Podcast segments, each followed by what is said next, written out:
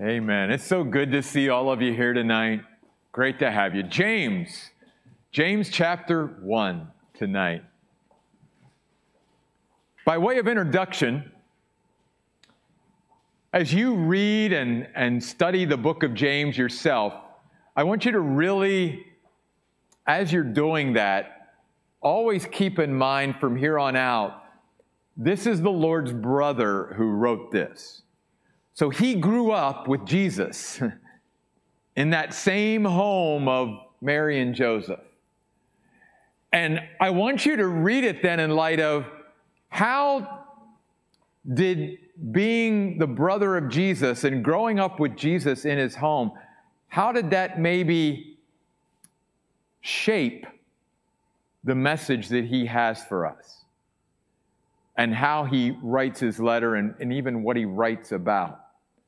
And one of the other things I'd like to say at the very beginning is that James is a great example that no human being ever starts at zero with God. I hope that will be an encouragement to you. Maybe right now you have a family member, a friend, a coworker, somebody that you're praying for to come to the Lord and to know the Lord and whatever. And, and I mean, when you think about James, the Bible tells us that James, as well as Jesus' other brothers and sisters, did not come to believe in him and have faith in him until after he rose from the dead and they saw the resurrected Jesus.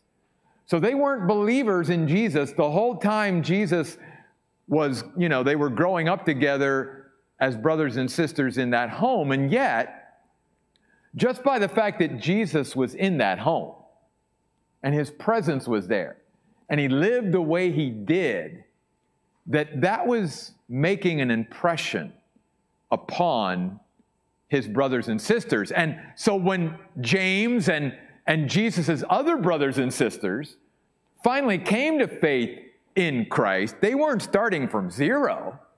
You think about then all the experiences and all the conversations and all the things that they had had previous to their coming to faith that they could draw from that just was sort of an addition, if you will, to now the faith and the foundation of that faith that they were building on, you see. So I want that to be an encouragement to you because you may be around those that you're trying to, you know, influence and whatever, and don't think that it's not making some kind of a difference or some kind of impression. You know, just as we sang, you know, God's always working. God's always moving. He's the way maker. And and it, you know, it, it's not fruitless. It's not purposeless. It's never a waste of time, you see. So that's one thing. The second thing is and we're going to obviously get into that, that the main thing we're going to look at tonight in the first few verses of James is that James wants to talk to us about the perspective that God's people should have when it comes to trials coming into our life. And again, I want you to think about that in light of James and even Jesus and Mary and Joseph and that family. They, they went through trials. Just because Jesus was in the home didn't mean everything was okay. They had their kind of trials. I mean, the Bible alludes to the fact that because Jesus was born the way he was, you know, virgin birth and all of that, and that many never bought into that, that basically for the rest of his life and the whole time that Mary and Joseph were alive on earth, there was always sort of that stigma, that cloud that hung over them. Like, nah, that, that was, yeah, that's just a bunch of malarkey, you know. And, and I'm sure that that weighed on them the whole time that they were here on earth. That affected the family dynamic a little bit, you know. Yeah, our, our older brother, he, he wasn't really born of, a, of an earthly father. Yeah, right, you know. So even they didn't, his brothers and sisters obviously believe that story, probably. Then there's the idea that we know from the scriptures that Joseph and Mary were not well to do people. They, they were not wealthy. Their sacrifice that they made for Jesus in the temple was, was a provision that God made for sort of the poorest of the poor in that day. So, so they grew up in a large family but didn't have a lot. So there was that trial, you know, of always maybe wondering do we have enough food? Do we have enough provision? Obviously, God always provided, but they never had a lot of extra, if you will. So there's that trial. And these are just the ones that we know of, in a sense, from Scripture.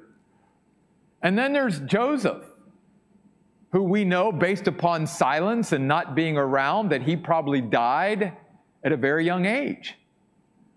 Uh, you know, Jesus, even at the cross, looked down at John and basically, you know, gave his mother, Mary, into John's care. Well, why would he do that? Because he was now the oldest. Joseph wasn't around anymore.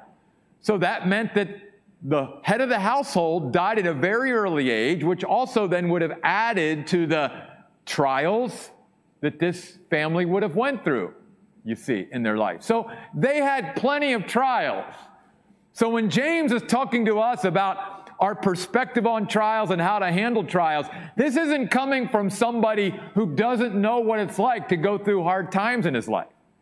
Even after he came to Christ, he became one of the leaders of the early church. He became the pastor of the church in Jerusalem. He became one of the leaders of the early church that led them through a tremendous time of tension and transition from the Old Testament sacrificial system that God was doing away with in Jesus Christ and then transitioning that to fully the church, if you will. He was there doing all that. And because of his stance for Jesus Christ, he became a martyr. And history tells us that the same religious leaders that sort of you know stirred the Romans up to put Jesus to death also stirred up the Roman authorities to put James to death and that James died a martyr sometime in the early 60s AD.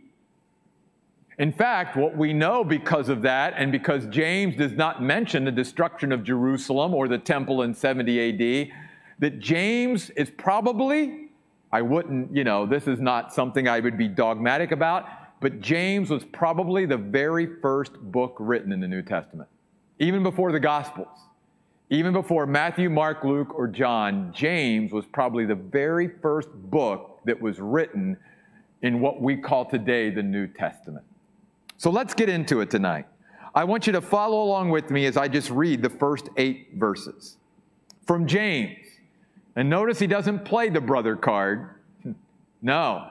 He says, a slave of God and the Lord Jesus Christ he writes to the 12 tribes dispersed abroad, simply Jewish believers who have been scattered throughout the Roman Empire. Now, that's specifically his audience, but obviously, we know for the last 2,000 years, we Gentile believers can gain as much out of this book as Jewish believers do. But James was stirred by the Lord to specifically write this message to Jewish believers. Why? Well, because Jewish believers in the first century would have had to endure more trials than Gentile believers, right? Because the temple was still there and the sacrificial system was still going. And there was still that pull to always go back to the temple sacrifices rather than just resting in the sacrifice of Jesus Christ. And if a Jew did say that they believed in Jesus as their Messiah, they would be severely persecuted and ostracized by their family and friends. They, they would maybe lose everything. So that's, I think, another reason why James specifically wrote this book to the Jews. He says, Greetings. My brothers and sisters, consider it nothing but joy when you fall into all sorts of trials, because you know that the testing of your faith produces endurance, and let endurance have its perfect effect, so that you will be perfect and complete, not deficient in anything. But if anyone is deficient in wisdom, he should ask God, who gives to all generously and without reprimand, and it will be given to him. But he must ask in faith without doubting, for the one who doubts is like a wave of the sea, blown and tro- tossed around by the wind. For that person must not suppose that he will receive anything from the Lord, since he is a double minded individual, unstable in all his ways. If I had to say what is sort of the theme of the entire book? I would say James is really wanting to talk to us about what is it that we truly value. What's our highest values in life? Why?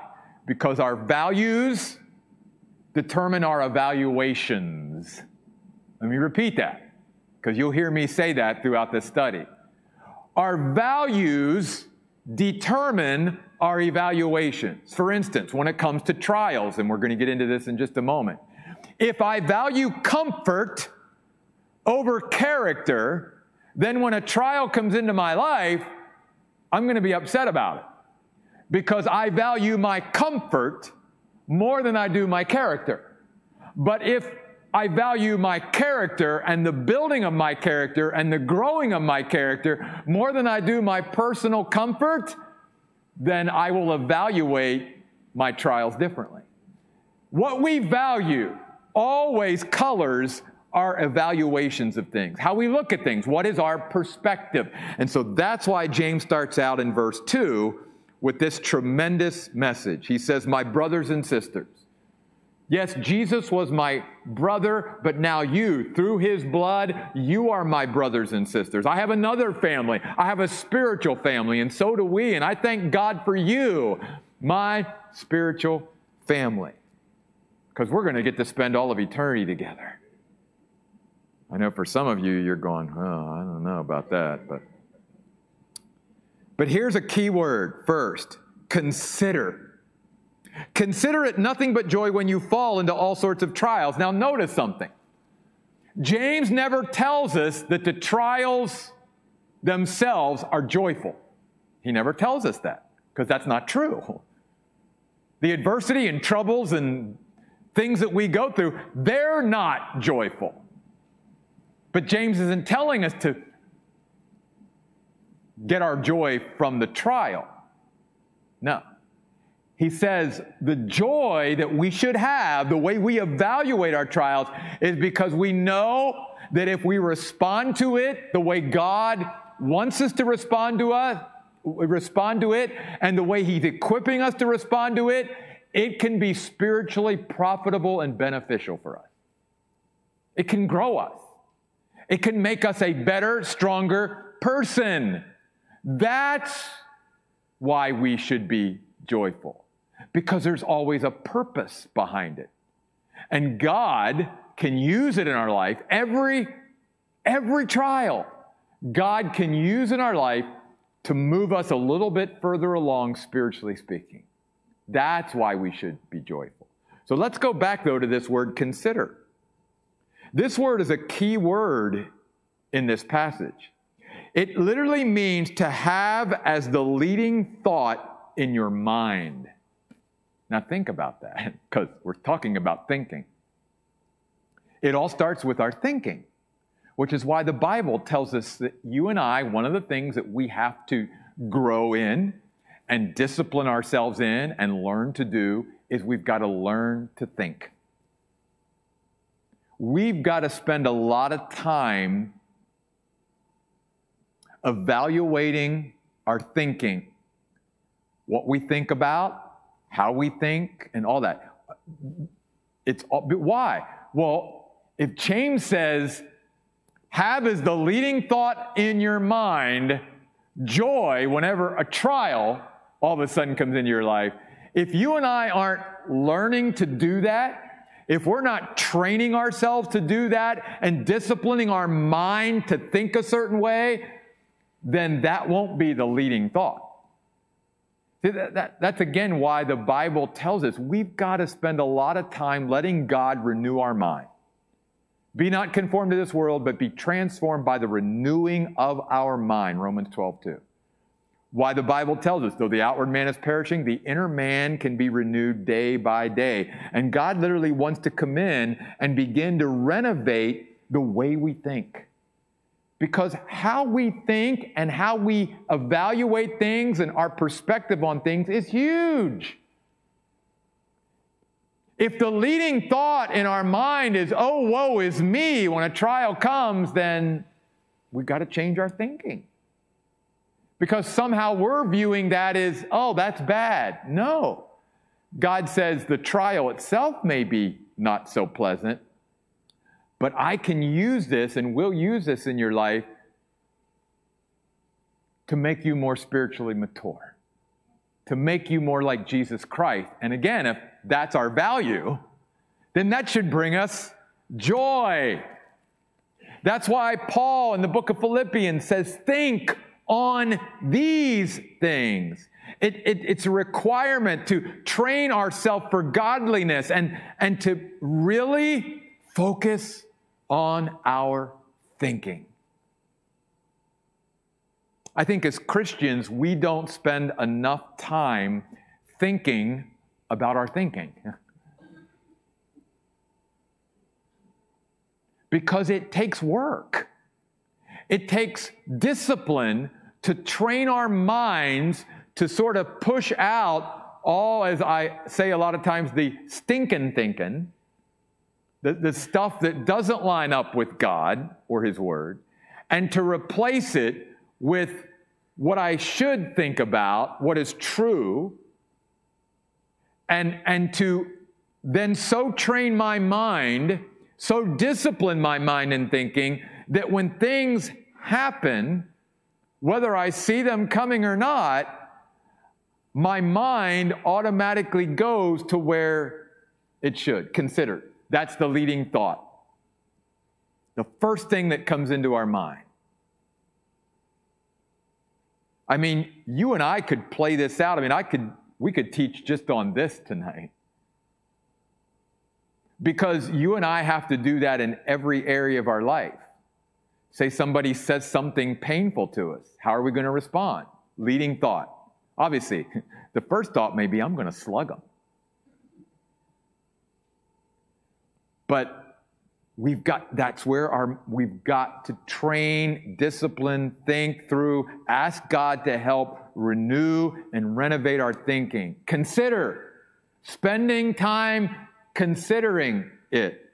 Nothing but joy. Again, the joy here is simply the cause or occasion of joy which comes from what the trial, if we respond to it the way, again, God equips us to and wants us to, what it produces, the effect, the results of this trial.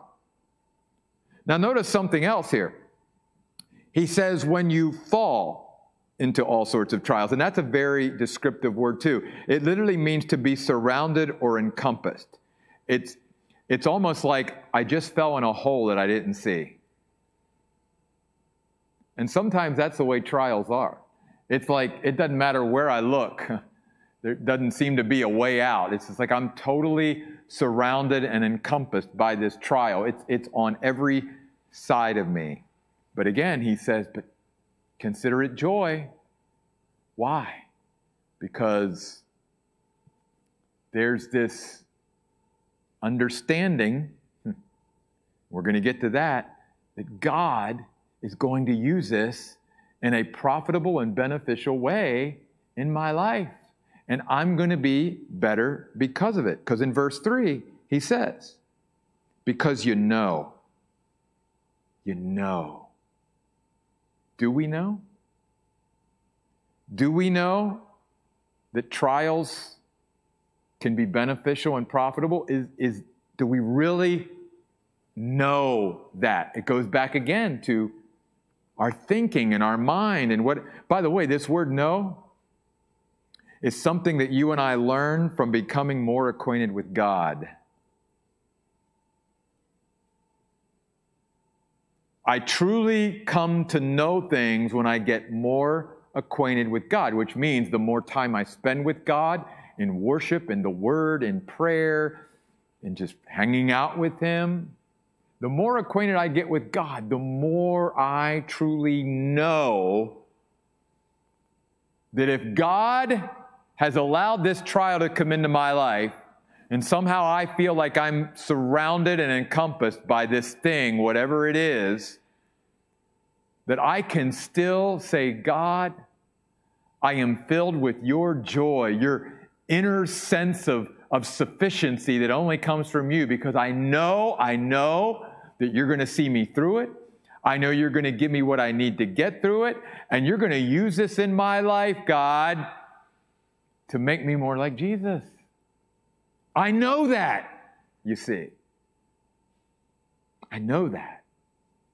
And that's why we want to encourage one another, though, to always keep spending more time with God. Because there's a knowledge that you and I can only get the more time we spend with God, just like we are with each other. How do we get to know each other and know each other's hearts and, and what makes one's heart beat and, and what one really likes and all of that, except we really get to spend time with them and get to know them. And then we really know them. And, and even on a human level, there's then certain people that we know by knowing them so well that we can totally trust them or would trust them. Yeah. Maybe we shouldn't totally trust any human being, only God. But, but we feel like we can trust them. Why? Because we know them. Well, think about that even more than with God. The more I know Him and become acquainted with Him, the more I know that even in trials, if this is what He has told me, then I know this is going to be good. Not the trial's good, but what God's going to produce or bring out of it in my life is going to be good. Because he says, you know that the testing of your faith produces endurance. Testing. In a sense, our faith, which I said before we worship tonight, is really our expression of our confidence in God and our spiritual convictions and who we believe God to be. They will be tested. They just will be. And sometimes trials are the best test of our faith. Do we really believe the promises of God? Do we really know God? Do we really believe that these things can be beneficial or profitable in some way? They're tested. And can I say this too? The longer a trial goes, the more prolonged or protracted a trial is. That's a test too. Because sometimes you and I can deal with something if it's short term, but if it starts to drag out over weeks and months and maybe years, that's a test. Think of people like Joseph, you know, who spent years in prison, you know, or others in the Bible. The testing of our faith. Faith will be tested. That's part of our life because life will test our convictions about our God and our confidence in God. It just will. And you and I, as Christians, are going through some of that right now in some form. Each of us, in some way, our faith in God is being tested. What do we really believe about God? You see. It's like, I think about Habakkuk when he's complaining to God, like, God, where are you? We are your people. Where I mean, we're pouring out our hearts to you. And God says, Oh, I'm right here. In fact, he says, I'm going to tell you something that's going to make your head swim. And Habakkuk's like waiting, like, well, what is it? God says, I'm going to raise up your enemies to run you guys, you overrun you guys. Habakkuk's like, well, that's not what I was expecting you to say or do. And Habakkuk's faith was being tested there, even by God in his response to Habakkuk, his prophet. Wait a minute, you're going to raise up our enemy to come through and overrun us? Yeah, because God said, that's what I need to do because you, you, you as, a, as a people, as a nation, you've turned your back on me. And the way back to me is this way. Hmm. Something for us to consider. Your faith, if you respond to it when you're tested, when the heat is turned up in your life, and in a sense, your faith is now found in a furnace and it's getting really hot, because that's really what the word testing means. It was a word that was used to uh, assess the quality of metals in Bible times. They would put the coins or the metals in fire to see was this coin pure? Was it genuine? Was it the real deal? Or was it just a fake? Was it counterfeit? So, same principle. See? So, when our faith is tested, in a sense, it goes into the fire to show what's there. But notice what James says. As we're going through this, and if we're responding properly, our faith can be strengthened and it can produce endurance in our life, which is simply a growing spiritual stamina and staying power. In other words, it makes us stronger. When you and I respond to a trial in God's way, it gives us this supernatural stamina and staying power to even be a stronger individual than we were before the trial. You see.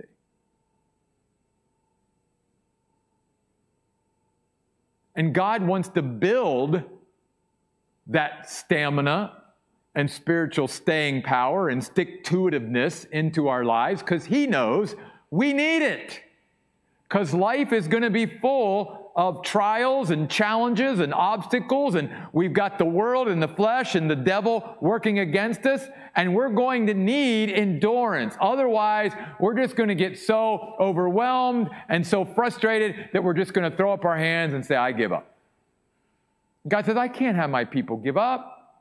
If we faint in the day of adversity, God says, Your strength is small. I don't want your strength to be small. I want you in the day of adversity to be able to walk through those days holding your head up high, confident in who I am, confident in what I can do for you, that I will bring you through the trial, and you'll be even better on the uh, other side of the trial than you were going in. Think of Job. Think of so many characters from the Bible that are examples or illustrations of exactly what James is saying. And James, I think, is even probably saying to himself, I'm in this. I see myself in these verses.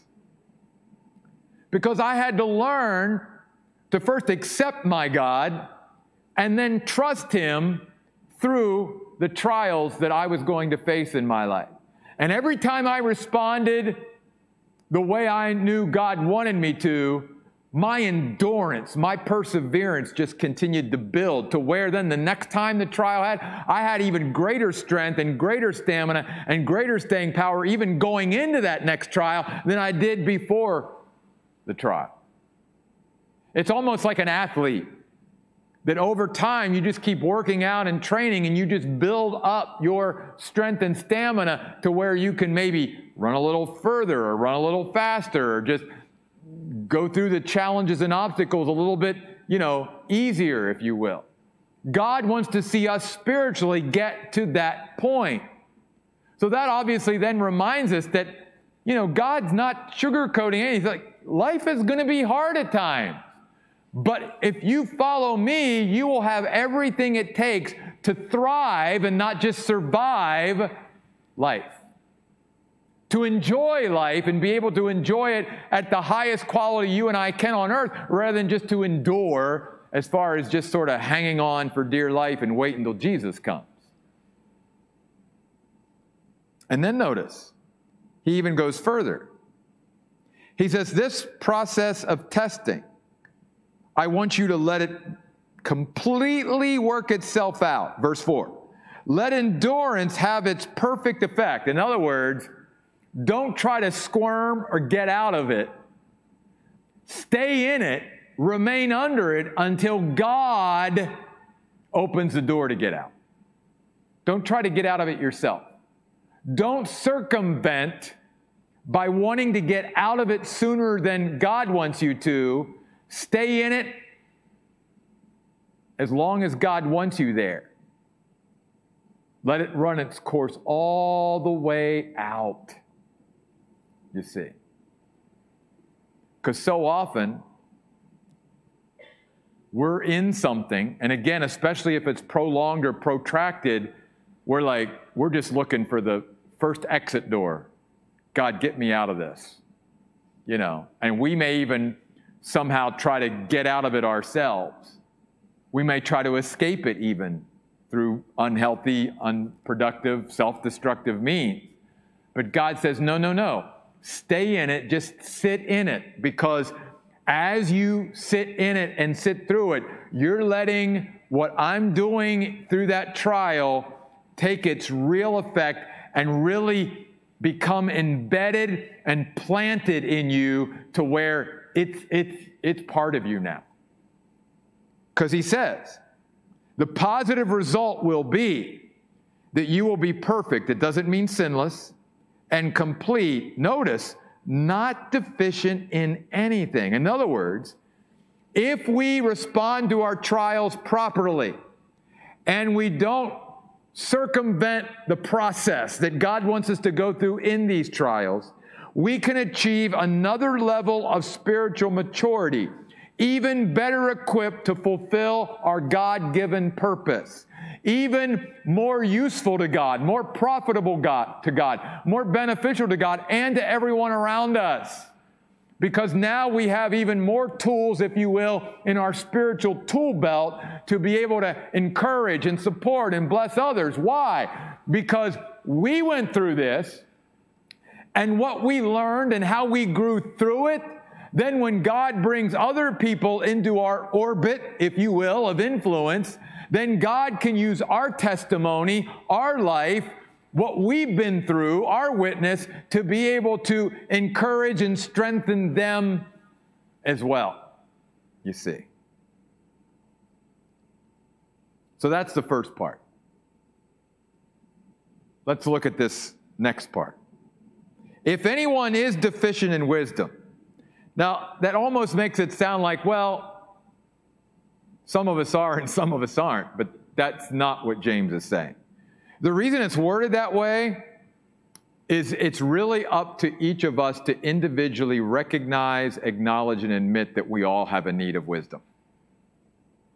And we sang about that tonight. Lord, I need you. That's what James is saying. It's not that we all don't need God's wisdom to navigate trials. We absolutely do. It's just, are we going to individually, personally come to a place where we acknowledge and admit, God, I need your wisdom in order to navigate the trials of life. Because the word deficient just means someone who's in need.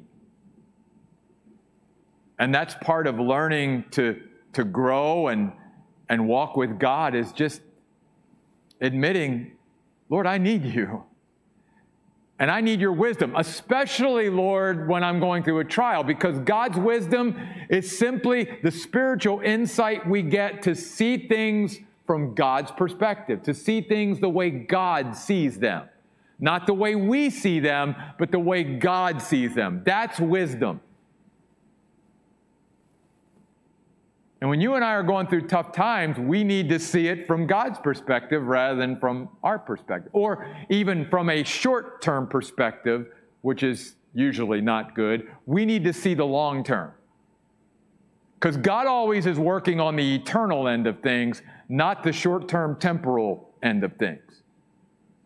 And, and that's where God's wisdom comes into play because then we don't sacrifice the short term for the long term, or the long term for the short term, excuse me. The decisions and choices we make based upon the wisdom that we're getting from God always allows us to go, what's, what's best for the long term? How would this look through eternity or in eternity? You see, that's God's perspective. And notice the encouragement here. He says, if you have a need of wisdom, and we all do, just ask. Just ask God. You have not because you ask not. Not only do we need to think about our thinking, we've talked about that, the word consider, verse 2, the word know, verse 3. We need to think about our asking. Do you ask God enough and what have you been asking God for lately? Is it wisdom to navigate the trials of life and to see things from God's perspective?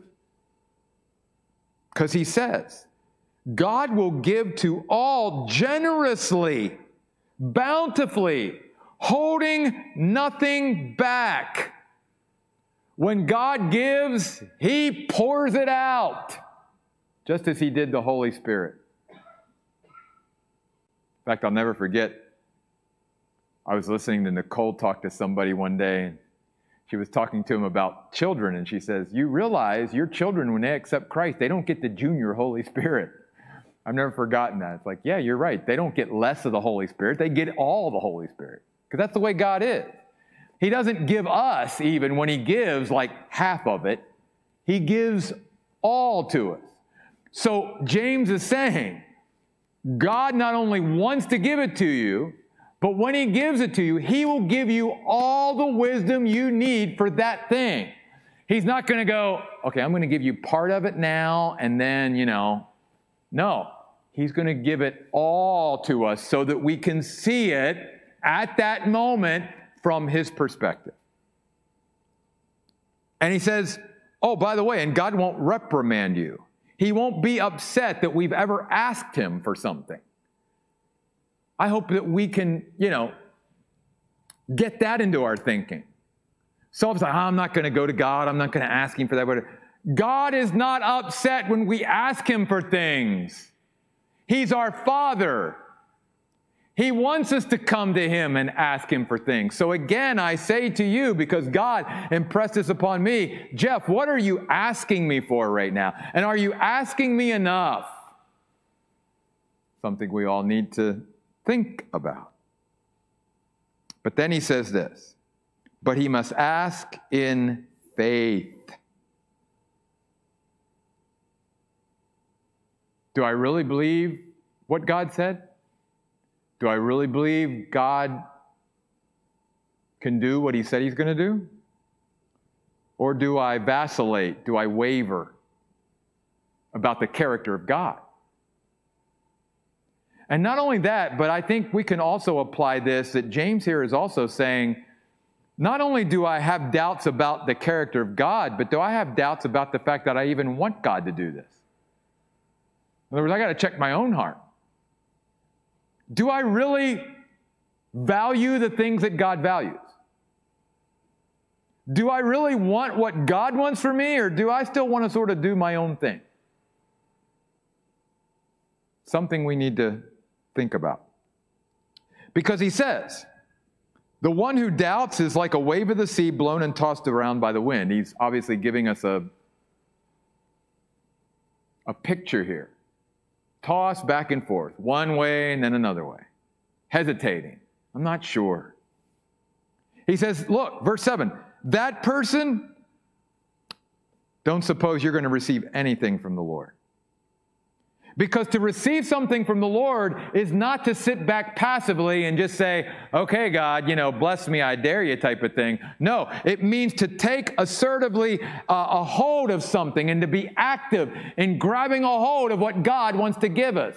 Yes, God is, in a sense, offering it to us and He's wanting to give it to us, but He wants to see that we want it enough to literally reach out and grab it and take hold of it and pull it in. So that's the next thing. Ask and receive. Let's think about receiving from the Lord. Are you receiving from the Lord everything the Lord wants to give you? Or are you just being sort of passive and just sort of sitting back and just waiting for God to just sort of dump it all without us going after it? Or as we pray and as we ask, we're believing and we're going out there, we're saying, God, I trust you, I believe you. Now I'm going to grab it and bring it in and make it part of my life. That's receiving it. It's not some nebulous thing out there. It's God has these very tangible, real things that He wants to give us, but we've got to, in a sense, reach through the spiritual world and grab a hold of them and bring them into our life. Because James then ends this passage by saying, Why would this person not suppose that he would receive anything from the Lord? Because the Lord honors and responds to faith. Without faith, the writer of Hebrews says it's impossible to please God. And James is saying a person who is without faith or who is doubting The character of God is a double minded individual. Literally, two spirits, two souls. Jekyll and Hyde. Do I really believe this about God or not? That's why God calls us to be a people of strong convictions. We are firm in our faith. We know this about God. We believe this about God. We trust this about God. Therefore, when we go to God, we grab a hold of God knowing that we're going to receive these things from the Lord. There is no doubt because we know Him and we've learned by our personal time with Him and by getting more acquainted with Him that this is who our God is, and we have no doubt about it. But we also have no doubt as to where our heart is and where our value is, and that we are all in with God. And God, yes, we want what you want, God, not what we want. Not my will, but yours be done. Because James ends this passage by saying, when we are double minded, when we're like the people that Elijah talked to, how long are you going to halt between two opinions?